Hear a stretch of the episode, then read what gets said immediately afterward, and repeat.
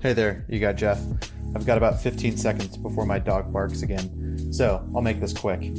If you're looking to connect with other customer success leaders who are trying to operationalize customer success in their companies, come over to gaingrowretain.com and join now. Perfect. All right. Today we've got Bob London. Uh, we've known Bob for a number of years now. Uh, I've seen him present a number of times, which has been exciting uh, for me. I know, and then I'm sure exciting for Jay. Um, Bob, I know you know your company is called Chief Listening Officers, and welcome to the Gain, Grow, Retain podcast. The place I wanted to start with you was just with your tagline on your homepage, uh, yeah. which says "Listen first, market better, grow faster." So how did you come up with that? What does that mean? Why do you re- why did you feel like that was prominent enough to put on your homepage of your website? Well, so first of all, it's great to be here, and um, I, I want to give you guys a special. I want to anoint you guys as honorary chief listening officers because of what you're doing on LinkedIn and elsewhere with your office hours. I, I, wanted to make sure I said that to give you guys a shout out for all you're doing to build the community and uh, customer success and really ripple rippling out into the business community at large. So I I'm always impressed when other organizations listen to their market. But so for me, I'm a career marketing executive. I'll give you, I have to give you a little history just because uh, I have to. Um, I'm a career marketing executive, uh, mostly in the B2B world. And at some point, um, as a consultant, uh, sort of an outsourced chief marketing officer, I felt like there was so much guesswork going into uh, the strategy. Um, you know, you have sort of every voice uh, the CEO, the founder, the head of marketing, the head of sales, um, and others, the board of directors saying, here's what we should do, here's what we should do. And guess what voice was missing? It was the customer's perspective. So I found myself saying, you know, guys, maybe the guys is a gender neutral term. Um, maybe the answer is not in this conference room.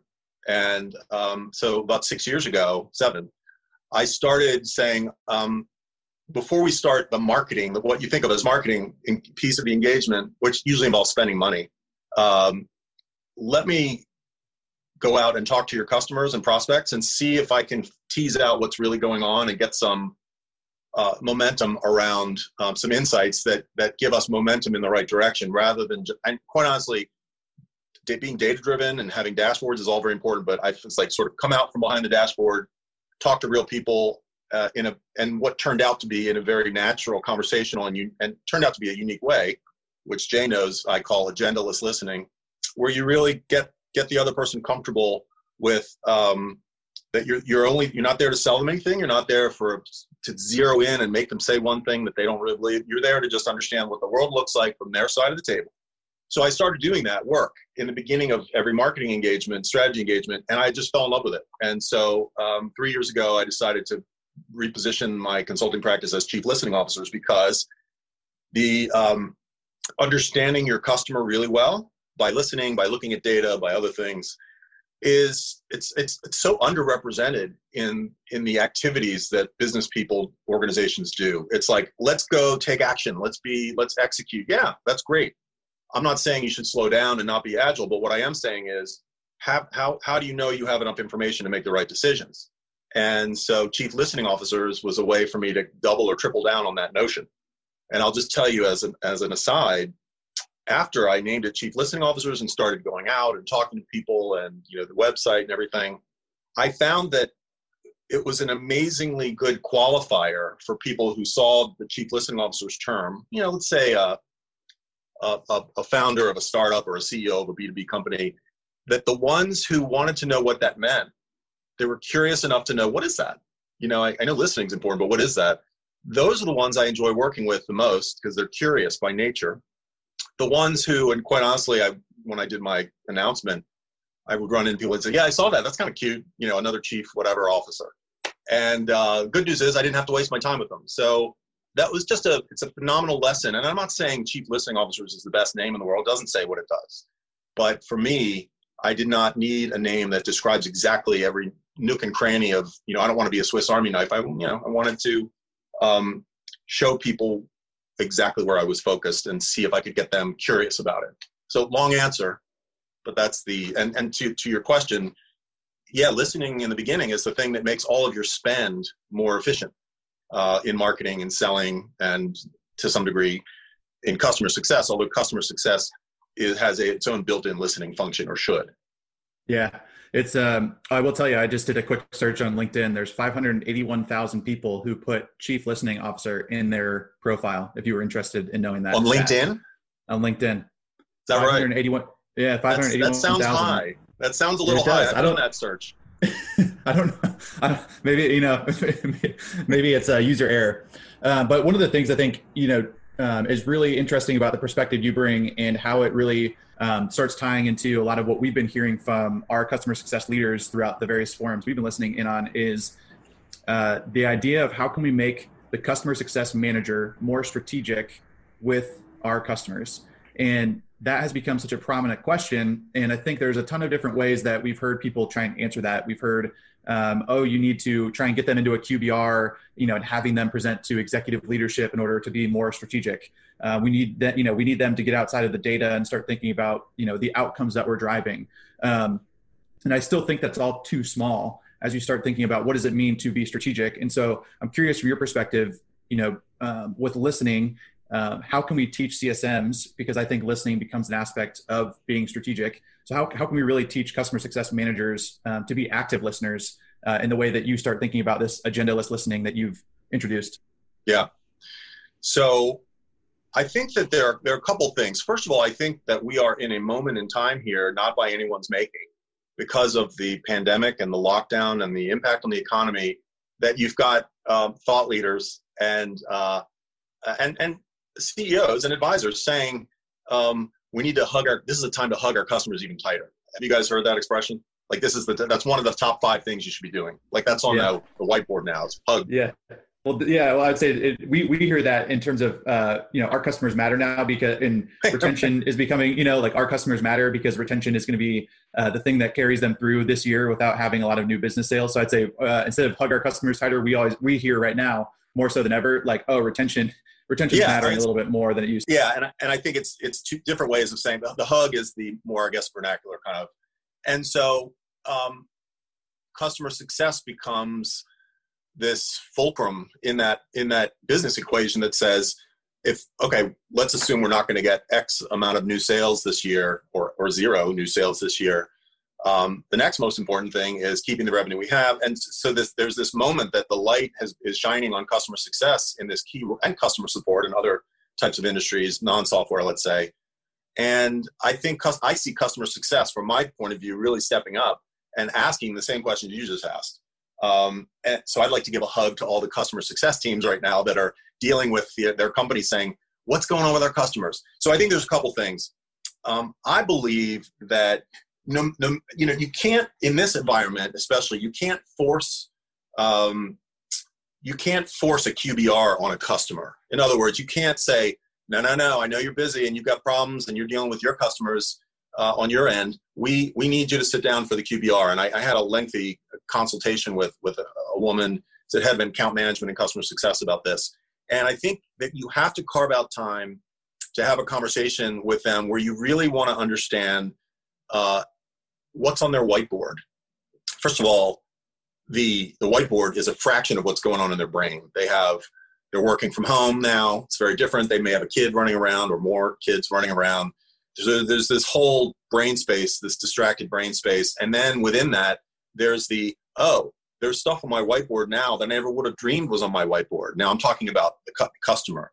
So I think that it's really important either during a regular uh, business review or to set up a, a, a, distinct time for it, which gets the idea of the listening tour of saying, um, I just want to see how things are going. I'm not asking if you're staying or leaving. I'm not trying to take your temperature. I just want to know what, like, what, what in, I know what industry you're serving. How's that industry doing? like that's going to tell you as a customer success uh, person um, it's going to help you empathize. If if your customer serves the hospitality industry you need to know that. Um, and I, I, think i'm sure you guys have examples of this too. So it, it's to make time and space to get them talking about what their world looks like. And so one of the questions could be what's on your whiteboard now that wasn't there 30 or 60 days ago? Because that gives you the delta between normal and now um, and there's no reason that that can't be an exercise that customer success teams uh, go through on a very rigorous basis uh, past the lockdown. So let's assume when things get back to normal. Um, and, and, so that's that's kind of the why to do it. The how gets into asking questions that are clearly geared towards getting their perspective rather than asking them for a referendum on how your how, how your software is doing. You know, the, the the best conversations are the ones that start and end with, "Let me just hear what's going on with you." Mm-hmm. Um, asking what's on their whiteboard, what's there now that wasn't there 30 or 60 days ago. Um, and I have a, I, I can introduce some other questions into this conversation that I like to use. Um, but but you don't get into a mode where you're kind of making them fill out a checklist or it feels like an interview to them. You're just asking them a lot of open-ended questions, and then, as you mentioned on LinkedIn recently, these tiny little phrases that are the accelerator for these agendaless conversations. Wait a second, what did you mean by that? Why did you say that? Can you explain a little bit more about that? Um, and the reason that's important, of course, is because first it indicates that you're listening and you're paying attention. But there are so many different interpretations of terms, certain terms that mean one thing to a vendor and one thing to a customer. And you've got to get the, again, re- re- reduce or remove the delta between the misunderstanding to get rid of any misunderstandings there. Yeah. That's, um, and I love the, the concept, you know, that on LinkedIn, um, getting all these questions back and just the way you talk about the agendaless listening, I think is a um, good way to frame it up too, because um, in some cases there has to be a tight agenda, right? There are meetings where we have uh, it's a tactical meeting where we have to get something done, and that has an agenda. Yeah. But there can be uh, opportunities in space where we do have an agendaless call uh, that, and I think where you're getting at, and where um, where I'm I'm thinking about going as well is that the CSM should be trying to build a personal relationship with this person, and one way to do that is by this agendaless listening, because you're not necessarily asking about how's the business doing, right? Just like you mentioned, we're asking what's on your whiteboard. I'm not asking what's on the business's whiteboard. Um, but I'm curious, Jay, from your perspective, you know, how do you, from a you know leading customer success teams, how do you get the teams to kind of buy into this concept of listening more, asking the right questions, and then also how do you get the team to start almost sharing the questions that they are asking and finding open-ended ways to do that if you're leading the customer success team yeah i, I was sitting here thinking as we were talking like I don't know if it's just like the I don't know what part of me, but the the agendaless part almost feels wonky a little bit at times, right? Because it's like we've been trained to always have an agenda and always you know have a goal of a conversation. And I do think, especially if you're talking to an executive, it's important for them. I mean, if you want them to show up for the meeting, they need to know what they're going to get out of it, right? So I I just want to clarify, and I don't think this is your intention at all. But when we say agendaless, we're not talking about don't have a plan going in, don't know what you want to get out yeah, of a conversation. Exactly. Right? Exactly. So, um, but and, just bear in, bear in mind, the term agendaless listening came up in the context of um, it's it's a, a way of of getting insights for a very strategic positioning, brand strategy, um, messaging exercise to understand what's really on their mind. I, I think yeah. it has a, a very yeah. different connotation in, in the customer success world. I think that's a great. Yeah, point. Yeah, well, yeah. So that's a good point. Yeah, just to tie it all together, though, like CSMs, if you're listening, have an agenda for your meeting. But if you're trying to do discovery and learn, in CSMs can use these techniques. You should be doing having agendaless conversations in that same way. But I think um, a lot of this, especially for the CSM team, account management teams, anybody who works with a customer, I think it's it's good training, and it, and it sort of does depend on the kind of enablement and training that we provide to people and even maybe the role play on on how to have open-ended discussions right? Yeah. Have a little dis- have a little curiosity be armed with um, you know one of the things we talk about a lot bob is as saas vendors or saas providers whatever you want to call it we get the opportunity to see a lot of different things right? We get to see how a bunch of different customers are doing the same thing or trying to. So we know what good bad and ugly looks like. Like bring all that knowledge forward. So yeah. we might need to train our teams on not only the techniques of just asking an open-ended question um, but also like here are the top five concerns this month that we've heard on the minds of customers in our industry like you may want to talk to your customer about that and just see if it's a challenge for them right absolutely so i think it's training and enablement goes can really go a long way uh, really no I, I totally get that totally agree and i think that the other aspect of agendaless listening is that I think does apply here. I think it does, and I'd love to hear what you guys think. Is this notion of you don't you you go in with with a, a discussion guide, but it's not an interview. It, it's not okay. Give me the answer to this. I'll write it right. down. The next question. It's if they say something in a way that sounds important to them, keep going. Have a conversation. Don't, don't Just have back, a conversation. Right. Don't go back to your notepad or your Excel spreadsheet or whatever and ask the next question. If they if you detect emotion, passion, frustration, anything, you got to move towards it and you have to develop it. I always say there's no such thing as a tangent in these conversations. If they think it's important, it's it should be important to you in this process. Um, and I wanted to mention something too that this the notion of this type of listening. I'm going to give you an example. So um, it has a lot to do with the questions you ask, um, obviously, because if you ask cliche questions in cliche situations, you're going to get cliche answers. In my experience, I could be wrong, but that's my experience. Totally. So um, I was working with a company. Um, it was a new client a couple years ago, and I met with the. Um, so I, I, I, built a relationship with the CEO. Uh, great company, very cool business, and um, we ended up signing an agreement. I came in, and the first meeting was with the leadership team, who I had not met before. And this was the kind of company that is is um, very deliberate, very um, uh, sort of uh, uh, uh cautious about decision making and reserved. I'll say they were reserved, everybody in the room. So you weren't getting a lot of feedback. The next day, or, or, excuse me, the meeting ended. I drove back here to my home office and I sent the CEO an email and I said, hey, you know, again, you don't know what they're thinking and what the, and I said, um, do you have five minutes for a quick chat? Sure.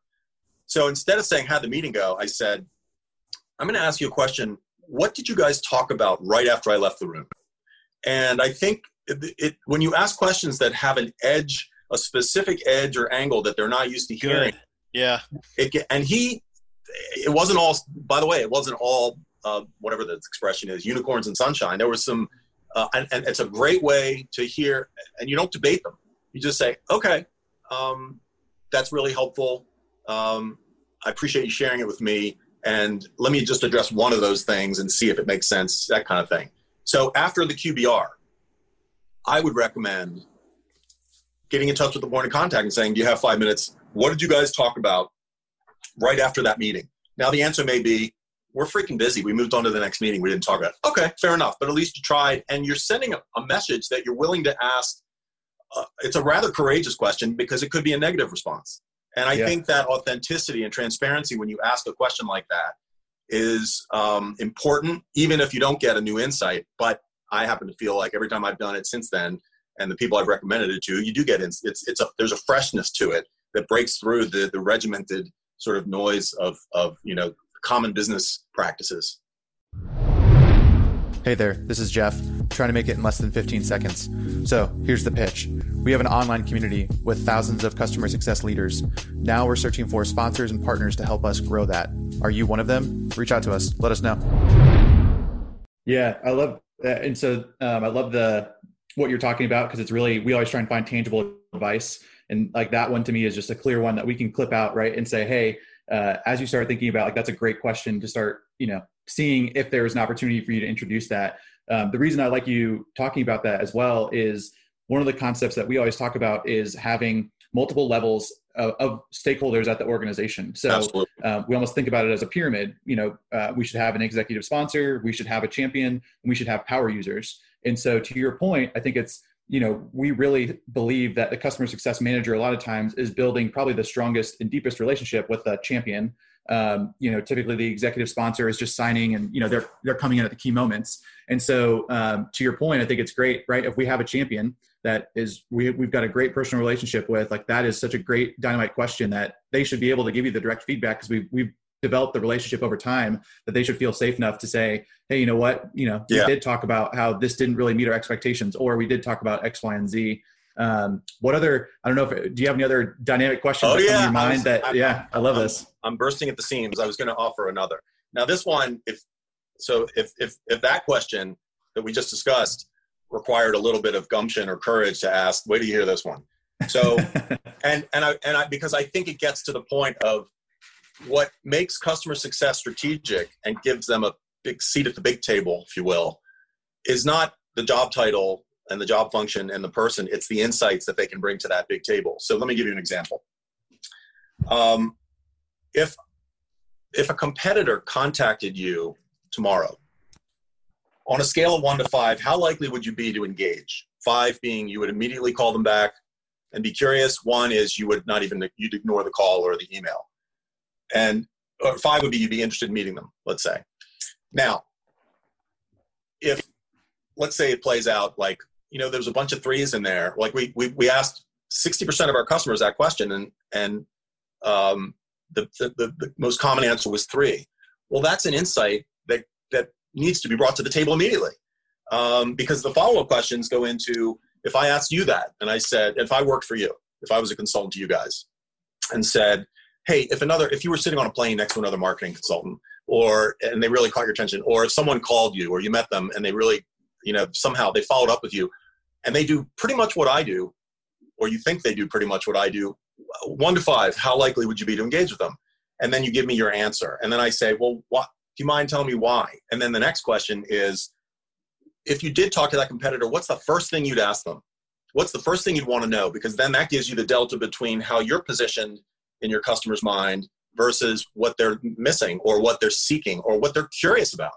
So that's a, um, I do um, some due diligence work for companies that are that are acquiring other companies, and that's one of the questions I, I ask, and that has proven to be just an incredibly good indicator for the health of a customer base um, if I say to my the acquirers, the acquiree's customer, right? That's who I'm interviewing. Yep. And I'm saying, suppose you got a call from a competitor tomorrow, um, and, because it's just revealing. And of course, you have to set the tone so that they they give a very candid answer, and that goes to the positioning of the call and all that. Anyway, that's a good, that's a really good one. I think Yeah, you got. I, I think your audience can really use that. Yeah, Yeah, and it, you know, again, I think the, And you, the- by the way, you guys can point- use it. yeah, I do. I, I wrote it down. And we will. Yeah. Yeah. um, I, I like the the way that you think about the delta. That's really, I think, something interesting that I don't think the you know we hear a lot about is we're not, and this gets back to your I think your original point from the call, which is, uh, or as we started this podcast, which is you're not asking the question to tick a box. You're asking the question Right. to understand, right? And you're and you're going down a certain uh, avenue, and also as you're going down that avenue, you're trying to understand what's the delta between what I expected the answer to be or what the answer should be, you know, or what we want the answer to be. Uh, And so I think that's really interesting because you're trying to take quantitative mindset into the qualitative, right? With the delta and trying to figure out what is that difference and um, quanti- you know, it's not quantitatively how I can change that, but qualitatively, how do I have to change the perception of that person, uh, our perception, you know, in that person's mind, or how do I have to uh, make sure that they're perceiving our value that we're driving as an organization? And I think that's just the an interesting nuance that um, I want to make sure people pick up on is that there can be quantitative ways or there can be quantitative measurement essentially in the qualitative questions that you're asking so to speak Yeah. Uh, May I take that a step further and build on what you just said? Um, yeah It's it's it, it can't always be about making sure the customer realizes the value because if you get a one through five, you get a bunch of threes, and you ask why, then you come back and say we have to change our value proposition, not just how we communicate it or keep hammering them with it because sometimes there is a gap between uh, what they bought, the value proposition they bought, and the value proposition that caused them to stay a year later when the contract comes up for renewal, right? That if you ask them at two different times, they'll say very different things in in many cases. But it's that's what comes back to the big table is, guys. I think the reason they're staying is actually the thing. That's the value proposition we be, should be selling on the front end to new customers.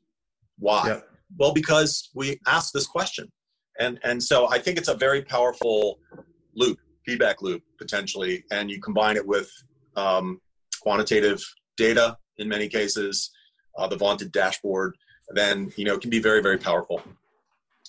I got Yeah. more questions, but I'll, I'll wait for you to ask me. i like that well yeah well um, i'll get to we'll get to a few more questions in a minute maybe um, but i'm curious if we can dive into an area that you um, talked about which was the you mentioned that some of these questions might take some gumption you kind of have to have some confidence you need to be able to think about you know how we're positioning in the context of the meeting um, and i think jay mentioned role play as a great way to, to Oh, try and yeah. get people over that you know Absolutely. it's, it's hey we need to be role playing with our teams and that you know it's not this hokey uh, like I always give the analogy of like you know Michael Jordan practiced before he actually went and performed in a game, and so like we need to be doing the same thing in business before we can actually take the skill and go use it. Uh, and so I'm curious from your standpoint if there are other other ways that you try and help coach people or uh, other ways that you've learned throughout your career of how can we get people over the hump and and feel confident enough to take questions like that in there or have have Yeah. the gumption. Yeah, I mean, so the, the role I, I could start and stop my answer with effective role playing because because that that is the thing. Um, one thing I do a fair amount, uh, even even just for sort of my office hours uh, versus big engagements, is or at the beginning of an engagement or before the engagement is signed. I'll, I'll talk about. I will um, role play the part of a customer uh, for my client, my prospective client, and hear how they talk, and we'll record it, and then we'll play it back. And first of all, usually without even trying, they'll see like, wait a minute, that just sounded, you know, there's that. Then I flip it, and I will by that point have enough knowledge to kind of talk to them about their business as as if I'm them, and they're the customer. And I sell, I'll say, look, I, I want you to, I don't want you to use any jargon that you don't think a customer would use. I don't want you to feed into what I'm saying. I want you to be a difficult prospect, you know, that kind of thing, or customer and I think that really helps them understand the, the again the delta between um, how they how they sound today and and the lack of impact they get from these conversations or the lack of response they get. So role playing and videotaping is gigantic. I don't care if, if it's Zoom calls, you still video, you still record it. Um, because, and I, I have to say, I just went through this with uh, my son was he graduated, he was inter- he'd been interviewing, and um, it, I think uh, a point at which rather than me sitting in there and listening, which was not going to happen because it's his thing, I suggested that he keep his phone on and just record the audio, and he did, and it really helped. And he used that recording to, and he also practiced um, in advance of that, and and and so there, there's no question that people underprepare. If it's whether it's a sales call, a QBR, a listening tour, an agendaless listening, agendaless listening conversation, people just jump into it, and it's not their fault. They're busy. Um, but who runs out and gives a you know a, a speech without practicing? You know, um, I do. and I, have done it before, and they suck. And to your point, like we we joke about this all the time. Like whenever we have to do an external presentation, sometimes we get busy, and we bypass a rule that we have, which is we give the we give the presentation internally to ourselves first. Like I'll right. give it to Jeff and the rest of the team, or Jeff will give it to me, and you get some harsh feedback in those meetings because we all trust each other, which is right. awesome. But then right. we skip that step, and guess what? We go make those mistakes in front of the client. So anyway, just hopping on your point there, it's a really yeah, big one for me. Yeah, I, I'll just tell you just a quick anecdote from this account management CS executive that I, I talked to, who said that um, their challenge, and it was a, it was a, it's an episodic situation. In other words, they've been helping their customers very much in reactive mode. They it's it's software that's related to payroll, so they got involved with some of the PPP helping their customers with you know with funding, and um, they but they had they had a meeting where they said you know what at the senior meeting where they said we have to get back to business, which means regular uh, customer reviews, business reviews with the customers, and their challenge was that well we know they're still in this mode of just putting out fires. We don't fully understand what's on their whiteboard. So the team was actually reluctant to take on like asking to do get hey let's get back to regular qbrs because their their fear was that companies would say really? Like well, not not that deaf almost. Not sarcastic yeah exactly. Like they wouldn't they would just say you know what? We're busy right now but they'd be thinking tone deaf. And um, so what we ended up talking about was a way to position it with the the, the customer facing team to say um, we, we do want to start re-engaging on a little bit more measurable basis, you know, quantifiable basis. What so here's here's our thinking. What do you think is the best way to do it? And what if it is more open-ended? Or what if it combines sort of an open-ended, how are you doing what's on your whiteboard with, hey, we also want to cover a few things that are important to us. Because then you've teed it up in a way. So that it's just like I mean, Jay, we've gone back and forth on the whole empathy thing. This is a time of, as you said, forced empathy. And I can only hope that um, this is this will become the new normal for businesses that they are they recognize once and sort of once and for all the extreme cost of losing and having to reacquire revenue versus um, constantly trying to get new logos, which I understand is the way of the world, especially in institutionally backed companies that that have growth targets. I get that. That's the world we live in, yeah. and it's fine.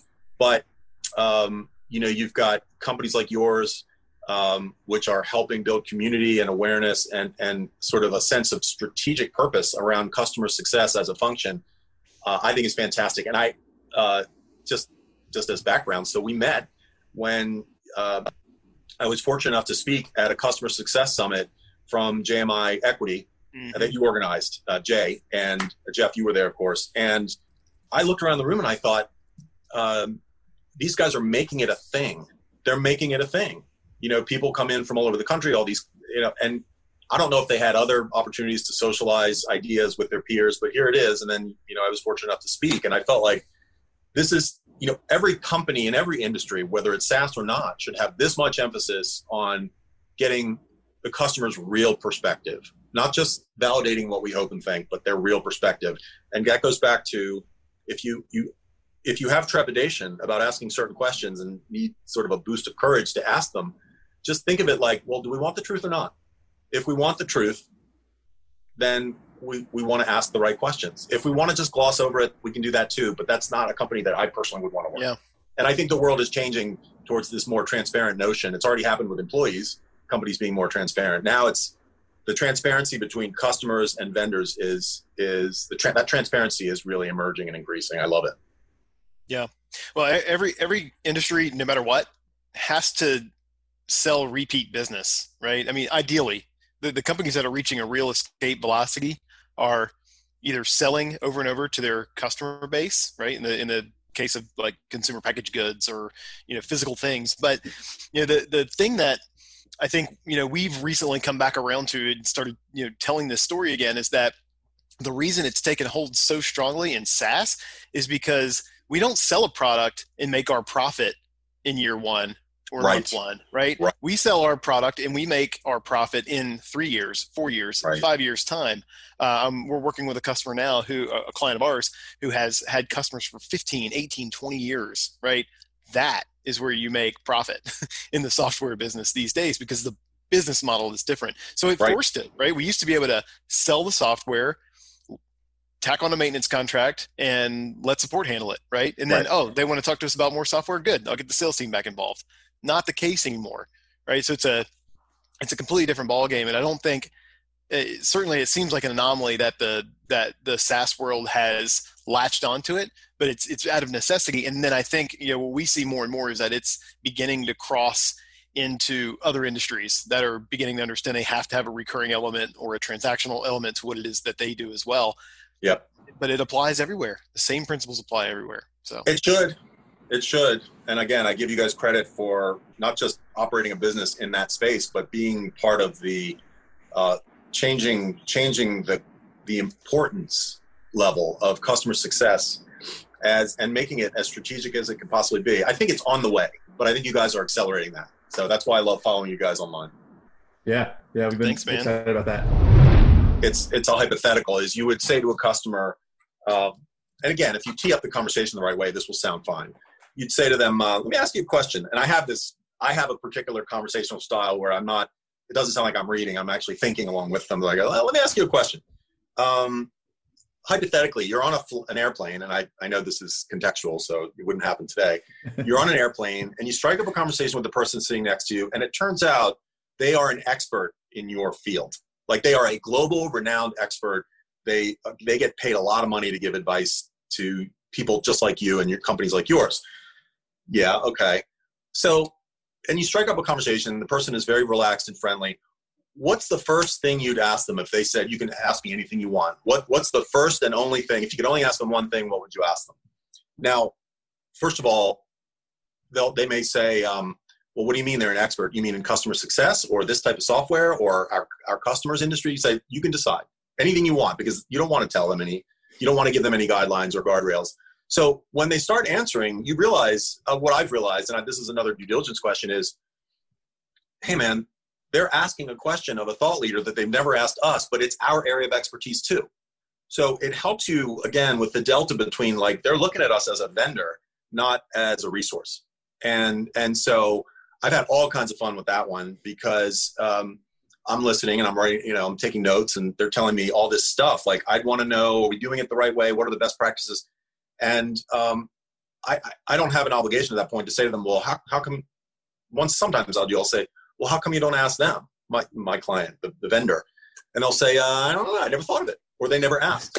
So um, that is another great sort of delta defining question between what what challenges are they that have they not articulated that are latent or things that maybe their boss expects them to know that you have to give them a hypothetical like that to get them to talk about it. So i love that one. I just love it. Yeah, that's that that's a good one for that um, really resonates with me during this time because another concept i think we hear a lot about with um, our our clients or the customer success leaders that we talk to is um, this notion that a lot of times the conversation ends up being about the software or the product or the tool that we're giving them instead of about the job they're trying to accomplish the industry that they're a part of Absolutely. Uh, the organization they're a part of. And that i love that question because it resonates with me where it says again like we're you know jay and i are trying to always reinforce which is the more value you can bring to the organization even outside of, of your product just brings so much more value to that relationship um, and credibility to the relationship than uh, just always talking about and harping on your product.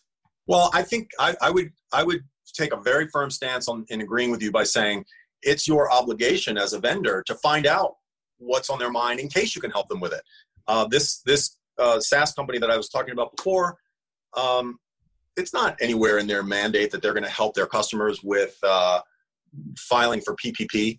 Um, that's just not that's just not it's not it's not written down anywhere. You have to have an instinct where you say, "Tell us what's going on. Can we help?" And oh, can we help you with that? Because we do have a little bit of expertise in that area, or we have one subject matter expert, or let us introduce you to our bank, anything, you know.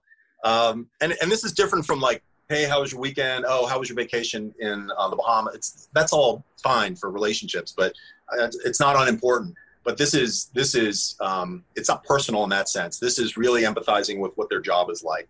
Um, and there are some really interesting companies out there that are doing a great job with it. I don't even call it content marketing. I call it insight marketing because content marketing, as you may know, has become largely a lot of noise and just you know very very inexperienced people putting out very a lot of exclamation points like cheerleading messages. But companies that really understand what their customers objectives are can publish content that helps them achieve those objectives whether or not it sells software because it helps it's just a, a it's a way to continuously add value. I get very hopped up about companies that are doing that well you uh you you're about to i was about to say jay's over there chomping at the bit this is like his I mean, he's been talking about this, you know, since I joined the company well, you uh, guys about three it. years ago. You, you guys yeah. are doing it. Yeah. Yeah. That's, I mean, it's, that's part of our, you know, that's um, part of when we, you know, I, I liked what you said earlier when you said, uh, I think it might have even been an off air where you're talking about, you know, Jay, Jay talking about how we're going to go post on LinkedIn anymore. Like it took us a long time to go do that because I think we were trying to figure out like, how do we actually provide tangible, actionable right. value and avoid the noise, just like you mentioned. Like it's a really hard thing to do because pretty soon, if you get caught up into it, you're you know you're thinking about just producing the next piece of content. You want the next piece of content. You want the likes. You want the views. You want all this stuff that it comes with, and you're not actually providing the value that is really tangible to the person whose audience you know who, who's in the audience. That's right. And, anyways. And I want to make a distinction because you, of your your audience for this that for a consulting firm, it's pretty obvious that you have expertise that can benefit whatever your client's mission is, even if it doesn't cause them to buy more. But for product companies, there tends to be this intense emphasis. It's all product. Um, there's no sort of intangible brand stuff around it. And I think mm-hmm. that that for those companies, I'll, I'll give you a quick example if we have time. Yeah. There, there was a company that I worked with several years ago that has since been acquired and is doing great. The company was called parkmycloud.com. What is it? It's basically an, a programmable on-off switch like a Nest thermostat, but for AWS. Because the, the dirty secret of the cloud, the public cloud, is if you leave, if if you have instances, you know, a thousand instances running 24/7, you pay 24/7, but you can turn them off and then not be billed for the portions that you turn off. So these guys created this very slender app, web app that it's like a calendar, but you can turn off AWS and now uh, Azure and now Google Cloud. But if you look at their content, they understand that the, the, the, goal of their customers, their users, is to reduce cloud spending and optimize cloud spending. So they don't just say, oh, here, here's a blog post on how to use our product. They say, oh, Amazon just rolled out new pricing. Here's everything you need to know about that and how to save money. How does it factor into your strategy? And that's one of a million examples that they do all the time. So that was part of a concerted effort to say, guys, you need to become cloud pricing experts, not just software salespeople. Um, yep. and, and you need to use it on the front end to attract new customers, and you need to do it to add value to existing customers. And they've leveraged that incredibly well, incredibly well. So it's, but you have to understand that your customer's goal is not just to buy your software. That's not a goal. Their goal is to, they've been given a mandate to reduce spending. So if, if you can help them do that with data, advice, whatever, you got to do it. it. Implies to solve every software company I can think of. Awesome. That's perfect. Uh, fun stuff. Bob, this has been fun. Uh, I, I, wish we could go longer because I feel like there's probably a ton of questions that we can pick out of your brain. Um, but I do. This is not a planted question. We actually do ask this uh, at the end of every conversation. So, um, what is one thing that's on your whiteboard right now that you have to get done before the end of this week? Uh, that I have to get done by the end of this week. I have to yeah. order a fire pit for the backyard. oh, that's I like that. One. Going personal. That's a fun. Yeah, I love that. That's a good one. By the way, it ain't easy because everyone's sold out. Um, oh, something yeah. that's on my whiteboard that I have to get done by the end of the week. It's a great question. I, so I have been planning to start a video series um, to share this kind of expertise, and I have I've invested in a really nice camera. I have a really professional looking tripod. So I need to do my first video this week. If I don't, it's going to be hard to go to sleep Friday night. So I'm glad you asked. It is literally yeah. on. It's, it is literally on a whiteboard, and uh, I need to get it done this week. All right, we'll, we'll check in with you toward the end of the week and make sure. Yeah, we will. And we'll, we'll dude, follow up. Dude, and also, we, we've well, had the same experience. You just got to do it's it. By the, it's by it's. I'm assuming you mean it's going to be by the end of the week when this is published. So that gives me another couple weeks. oh, that's a good, tricky way. It's tricky way. hey, hey, I got a um, quick question, real quick, before we let you go, Bob. Can you can we have a, a list of those questions to share with our audience? Yes. Would that be yeah. okay with you? Because I think there's well, a lot of value. Well, as, you as, share there. Yeah, thanks for asking. As you may know, I've, I've open sourced them because I I'd rather have every company using them, and then once in a while, a company says, "Oh, maybe we should call Bob and have him do it." So, um, if people can go to chieflisteningofficers.com, spelled just like it sounds, and there, there will be a pop-up within a few seconds, and you can download an ebook that has it's called the Customer Rediscovery Playbook, and a lot of the questions are in there. And then if you're on my list, which you know, if you agree to get emails from me once in a while, I don't sell um, but I, I publish occasional new questions, so it's a way to stay stay tuned on those.